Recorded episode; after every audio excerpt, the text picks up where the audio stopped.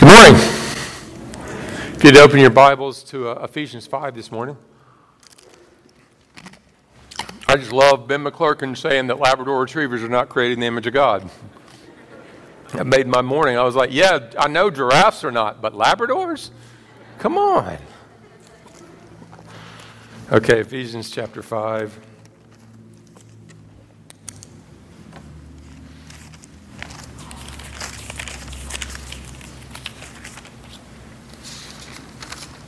Okay, so let me give you uh, just some background information.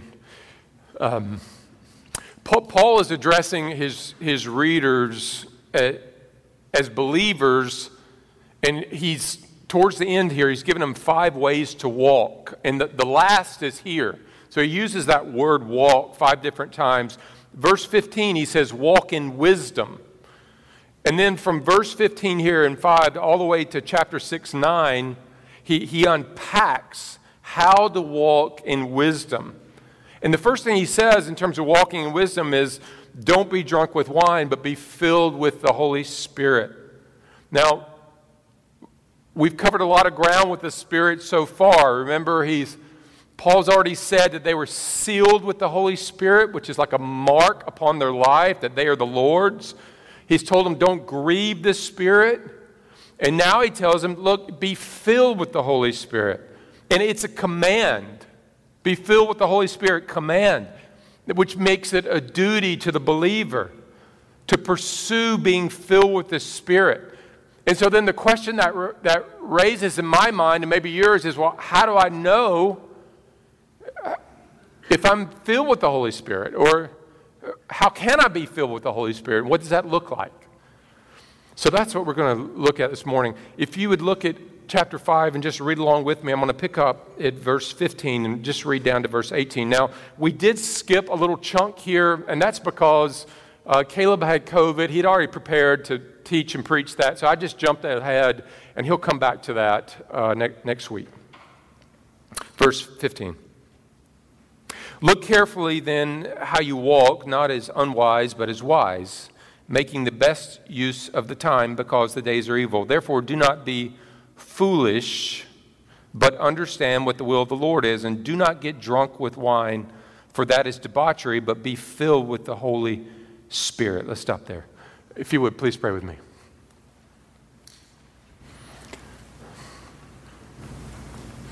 Father, thank you for the Spirit. Lord, I just, Jesus says it's better that I go I'm not leaving you as orphans. It's better that I go because the Spirit's going to come. And thank you for the outpouring of the Holy Spirit upon our lives. And He dwells in us. We are His temple, Lord. And He is the seal that we are yours. He is the mark upon us, upon our hearts and our minds. He produces incredible fruit. He transforms us. He gives us love, joy, peace, patience, kindness, goodness, gentleness, faithfulness, self control. Lord, and we want to be men and women who are sensitive to the Spirit. We want to hear His voice. Lord, we want Him to speak to us through the pages of Scripture.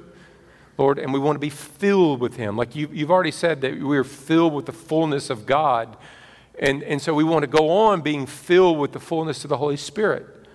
God. And so teach us what that means right now. Lord, and for those of us here through through the example Paul gives here is alcohol, who have quenched the Holy Spirit, have grieved him, have very much lost his warmth in our life. I pray, Father, that there would be a godly sorrow and a turning from that and a turning back to you and that you would fill them. I pray in Jesus' name. Amen. You know, there's a great deal of false teaching on, on being filled with the Holy Spirit. And, and so much so that being filled with the Spirit often can become like another gospel, right? And so people might say to you something like this oh, oh, yes, you say that you believe in Jesus, but are you filled with the Holy Spirit? In essence, have you really arrived? I, I can remember years ago when I was living in Asia, I, I took a 14 hour car trip with two other missionaries, and it became very apparent as, as we were going down these dirty roads that they were evangelizing me for something. And so they were asking me, tell us your, tell us your conversion story. Tell us about your Christian experience, Rusty. And eventually they said, Have you received the baptism of the Holy Spirit? And I'd only been a believer for a handful of years. I didn't really know what that meant. And so I wasn't sure. And I said, Well, how do I know? And they said, Well, you will know because you speak in tongues. And maybe you prophesy. And I thought, Well, I, I at this point in my life, I don't speak in tongues. And then they quickly took me to Acts 2, where the Spirit came down and Peter and disciples spoke in tongues. And They said, Look there, if you're really filled with the Holy Spirit, you're going to speak in tongues. And here to Ephesians 5:18, look here, Rusty, be filled with the Holy Spirit. And sitting in that car, only Dr. Seuss in his book, The Sneetches, could summarize how I felt. And here it is. Now, the star bellied Sneetches had bellies with stars. The plain bellied Sneetches had none upon theirs. The star bellied Sneetches would brag, We're the best Sneetches on the beaches, and we will have nothing to do with you plain belly sort. And I realized I was a plain belly sort of Sneetch. hey, in Ephesians 5:18, Paul gives two commands relating to walking wisely. He says, first, don't be a drunkard. And then he says, second, be filled with the Holy Spirit. That's, that's how he starts wisdom. And I want to ask maybe this is an area in your life that you are confused in, or maybe you've been approached with such a question, and maybe you've been made to feel that if you don't speak in tongues or have gifts of prophecy, that you have not received the Holy Spirit. And so you feel like you're a second class citizen, or as Dr. Seuss says, a sneetch that has no stars. Like one friend told me, Rusty, I, I prayed for a year to be filled with the Holy Spirit.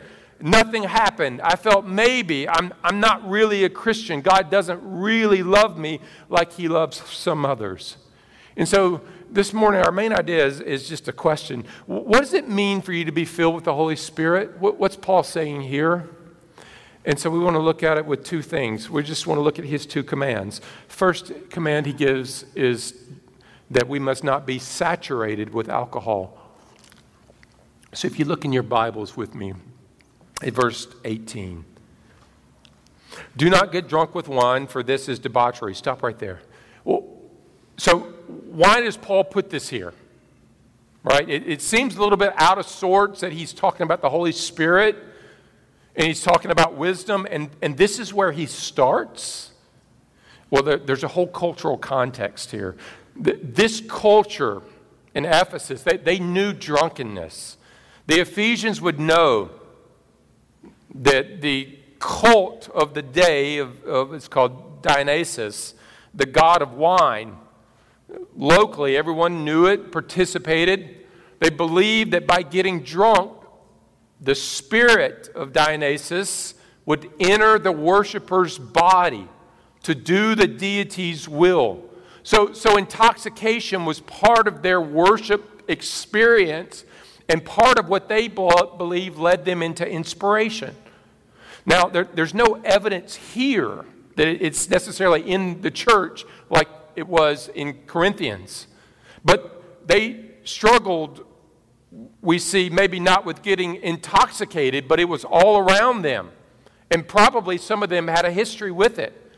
And so, therefore, Paul says, don't get drunk with wine. Now, I, I, I want to just focus on that for a second. I heard a pastor one time, he told me, he said, Rusty, how, how do you define drunk? When, when do you cross the line into sin? Is it, is it one drink? And of course, his argument is you should never drink at all because you don't know when you're going to cross the line. But the word drunk here literally means to be soaked through. Okay, take note of that. It means to be filled, soaked through like a baby's diaper in the morning. It's soaked through, right? So he's not saying don't have a glass of wine. He's saying don't be soaked. Don't be soaked with alcohol. And the result of soaked is you're filled or you get drunk. And then he says, and it, it leads to debauchery. And you say, okay, Rusty, that's a big word. What does debauchery mean? And I found my answer as I was digging into it in this story of Luke 15, the, the prodigal son. And if you remember that story, the, the youngest brother takes his inheritance and he goes and he leaves. And this is what Luke 15 13 says. He wasted his money in reckless living. Now, that's the same word. Reckless living is debauchery, it's, a, it's the exact same word. That's what we read here. So, so think of it like this Don't be drunk with wine, which leads to reckless living or destructiveness. In other words, Paul is saying if you drink too much, if you get intoxicated, if your life is soaked with alcohol, it leads to foolish conduct. It leads to you being reckless in your decision making. And you lose the ability then to walk in the wisdom that he's calling us to walk in. Right? You know, when, and you say, okay, well, let me just say it like this. This is where I see this very often. That when Christians discover grace, I, I see so many believers that they, they come out of a more harsh, legalistic, law binding setting and they discover grace, Christian freedom. And the pendulum then doesn't swing to the middle, it swings way too far over. And so what ends up happening is they start indulging into things because the legalism they've been in in the past, they've often been so afraid to touch anything they might lose their salvation. So one of the things that they can enter into is alcohol. And what I have seen very often is instead of enjoying grace and freedom, grace swings to become license. And I have seen several pastors, elders, wonderful Christian brothers and sisters become alcoholics under the guise of freedom and grace. Their life is soaked, like Paul says here. So, yes, if the Son has set us free, you're free indeed. And biblically, we are called to fight for freedom. But freedom and grace are to help us to know Christ more, not to hinder it.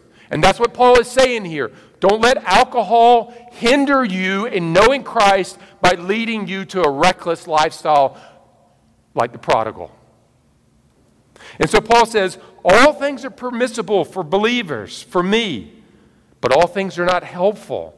All things are permissible, but I'm not going to be enslaved by anything. So, there is no sin in having a beer or glass of wine. But just like with all good things, watch yourself closely, that it does not become a hindrance in your pursuit of knowing Christ and becomes enslaving in the end. And notice that there, there is a reason Paul puts these two things in opposition, right? Drunk with wine, which leads to recklessness, in opposition to being filled with the Holy Spirit. Because if your life is saturated with alcohol, it will not be saturated with the Spirit. And what will lead you then is not the fruits of the Spirit, but a life of recklessness. So we're to watch our hearts carefully. Second, let's go to the second thing. His second commandment is then this you must be saturated with the Spirit. Don't be saturated with wine, be saturated with the Spirit. Look there in your Bibles with me. Notice how he says it. Do not get drunk with wine, for that is debauchery but be filled with the Holy Spirit. there, I, I need to explain just a few things before we exactly get to what Paul means here. First is this uh, what does it mean to be baptized with the Holy Spirit? Have you been baptized with the Holy Spirit? Okay? Well, where does that idea come from? Let me read you John 133. He of whom you see the Spirit descend and remain this is he who baptizes with the Holy Spirit. So John is saying, Look, I pour water over you. Jesus is going to pour out the Holy Spirit on your life. And Acts 2 says they were together and the Holy Spirit was poured out upon them. So the baptism of the Spirit that John said Jesus is going to do in your life It is a one time experience. When you become a Christian, you receive the baptism of the Spirit. Acts 2, He's poured out upon your lives. It happens to every believer, not just sneetches with stars. Romans 8 9 says this If anyone who does not have the Spirit of Christ, he doesn't belong to him. So if you've not been baptized in the Spirit, He's not been poured out upon your life, you're not sealed with Him, then you're not a believer. Now, this Holy Spirit then bears witness that you are His child. Romans 18, 8 16. The Spirit Himself bears witness with our spirit that we are children of God. So there's something new that happens. You're baptized, the Spirit's poured out upon every believer. If that's not happened, then you're not a believer. And that Spirit begins to bear witness to you that you are a child of God. He begins to give you new desires, change desires, begins to work, to convict, to make you Christ like. So if you find yourself in a car in the middle of Mongolia and there are two missionaries and they say, Have you been baptized with the Holy Spirit? And you can say, Yes, I have, brother, sister. When I became a Christian, the Holy Spirit was poured out on me and I was baptized with Him. Okay, now, baptism happens when you become a Christian. Okay, Rusty, so what about being filled with the Holy Spirit? And I'm going to look at that in two different ways, okay?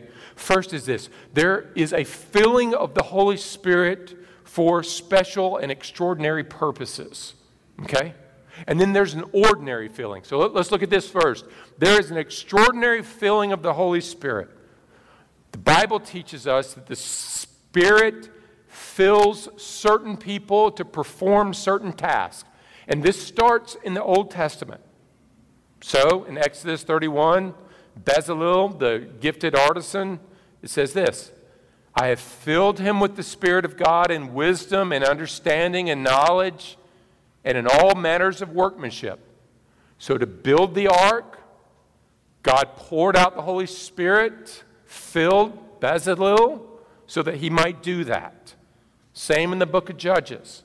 Now, Luke 1, before Acts, before Pentecost, John's mother, John the Baptist's mother, Elizabeth, she was filled with the Holy Spirit. Listen. And Elizabeth was filled with the Holy Ghost. She lifted up her voice and spoke. She was filled with the Holy Spirit so she could speak prophetically to Mary about what was happening in her life. Now, what about then, Rusty, after the baptism of the Holy Spirit? What about after Acts 2 when the Spirit was poured out? So this is Acts 2 4. They were filled with the Holy Spirit and began to speak in other tongues as the Spirit gave utterance. So that's Pentecost. The Holy Spirit is poured out like is promised in Joel 2 and Jesus spoke about. After that, do you still see the Holy Spirit coming upon people extraordinarily to fill them? And the answer is yes. Acts 4 8. Peter, filled with the Holy Ghost, said to them, Acts 40 31. And when they had been, they had prayed, the place which they were gathered was shaken, and they were filled with the Holy Spirit. With Peter again and again and again, before he is going to speak or preach or do something remarkable, the Bible says he's filled with the Holy Spirit, the same for Paul.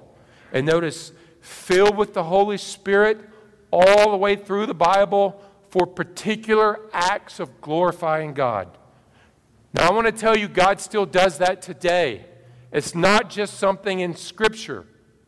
My, my brother in law was in Washington and uh, working there, and there was a politician coming down the steps, and he felt compelled by the Spirit.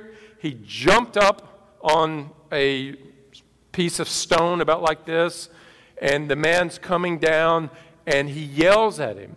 He does do, he's good at this. but he yells at him, Hey, you need to repent. He didn't know what of. That next week it came out that this man was having an affair, cheating on his wife, and had had a child out of wedlock. The Holy Spirit came upon Keith during that time and led him to call this politician to repentance. So, as people are serving God, walking in faith, He fills them for power. It's not just something in the pages of Scripture. God still works like that today.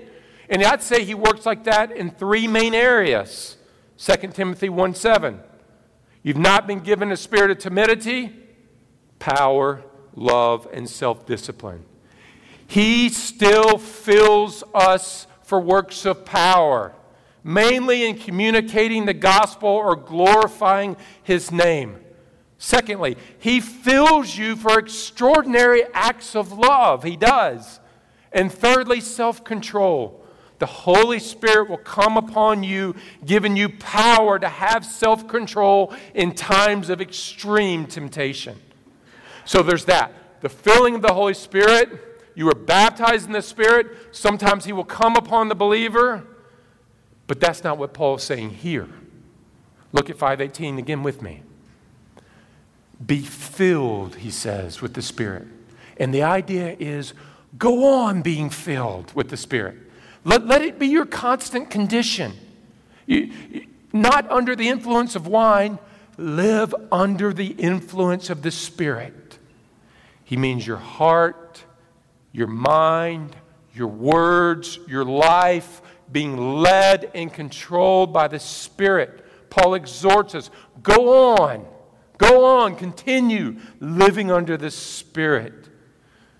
This is exactly what we see in the book of Acts. Acts 6 3. Therefore, brothers, pick out from amongst you seven men of good repute, filled with the Holy Spirit. Acts 11 24 about Barnabas. He was a good man, filled with the Holy Spirit. So being with, filled with the Spirit, it's not always just a question of power, it's a command. Go on living under his influence. Okay, Rusty, how do you take this from your head to your heart so that maybe it impacts your life this week? And let's close with two things. Two things. Okay, Paul says, go on living under the influence of the Spirit. How do I walk filled with the Holy Spirit? You don't need to travel the world looking for that blessing, that great movement. I would say this is a decision you make in your life, just as you decide to be controlled by alcohol. So walk being controlled by the Spirit. It's a command. Continue being under the influence of the Spirit. And you say, How? Well, I'm going to give you two do's and two don'ts from Scripture. First is this don't grieve him, don't grieve the Spirit. He's a person. Don't allow the lust of the flesh to control and lead you. It grieves the Holy Spirit. Second, don't quench the Holy Spirit. Now, he, that means He's always leading you, giving you thoughts, words, ideas, prayers, truth. And when we say no to that, we begin to quench him. Don't grieve him, don't quench him. Okay, what to do? Two things. Remember who lives in you. He lives in you. 1 Corinthians 6:19. Don't you know that your bodies are the temple of the Holy Spirit that dwells in you? Your house, your body is not alone. You need to understand that. You have a guest always living in you. God dwells in you. Remember that. Second, desire fellowship with Him. You need to commune with Him. 2 Corinthians 13 14. May the grace of the Lord Jesus Christ, the love of God, and the fellowship of the Holy Ghost be with you. It is a relationship which must be built and sustained. There are no shortcuts then for communing with God. Just like children and wives and relationships and husbands, to build a relationship, it takes time, it takes effort on your part. There's no conference you can go to. It takes your time to meet and speak with Him, to read His Word, to get to know Him, to get to know His voice and His leading. And therefore, Paul says, fellowship with the Holy Spirit. Lastly, is this. Let's close with this. The spirit is willing, but the flesh is weak. Maybe you're a Christian and you have walked little under the influence of the Holy Spirit. And the great news for you today is the Spirit is willing and the flesh is weak. And I want to encourage you the Spirit is always willing to commune, to lead, to guide, to comfort you. And it is the flesh that is weak. So that when we think about prayer or worship or His Word, the flesh doesn't want to. but the Spirit does. And so I want to have a time where we just pray right now and we, we seek the Lord and we confess, Lord, I have not walked under the influence of the Holy Spirit. Maybe it's your flesh. Maybe it's alcohol, like Paul talks about here, or something else that your life is soaked in. And ask that He would fill you and continue to lead and guide you each and every day. Please pray with me.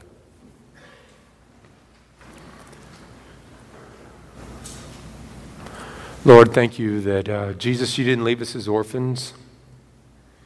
Our body is your home. You dwell upon us. Your thumbprint is upon us in the Spirit. And He's a person. And we can grieve Him. We can also commune with Him. Lord, thank you that He loves to speak to us primarily through the Word. Lord, He loves to tell us what's true. And Paul says here, that we are not to be saturated with alcohol, but be filled with the Holy Spirit. I pray right now that you would show us are there things in our life that have saturated us, that have quenched or grieved the Holy Spirit? Lord, are there things that we've given our heart and mind and our time to that have given Him no place? The things that we listen to, that direct us, that guide us, that call us which quench him.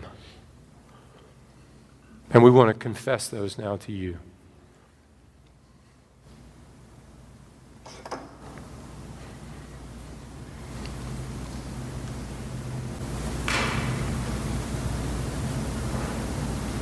Father, thank you for the baptism of the Holy Spirit that every believer has. Thank you for the extraordinary seasons the Holy Spirit comes upon us. He warms our hearts. He uses us to do remarkable things for your glory. But thank you for the ordinary, daily, walking, glorifying you in every simple thing that we do, which comes by the power of the Spirit. And I pray right now that you would fill each and every man, woman, child who's a believer with the Holy Spirit right now. Warm our hearts let us know love, joy, peace, patience, kindness, goodness, gentleness, faithfulness, self control. Let those things be the fruits of our lives, O oh God. And may that continue. And I pray this in Jesus' name. Amen. Hey, let's stand together, please. We're going to respond by closing with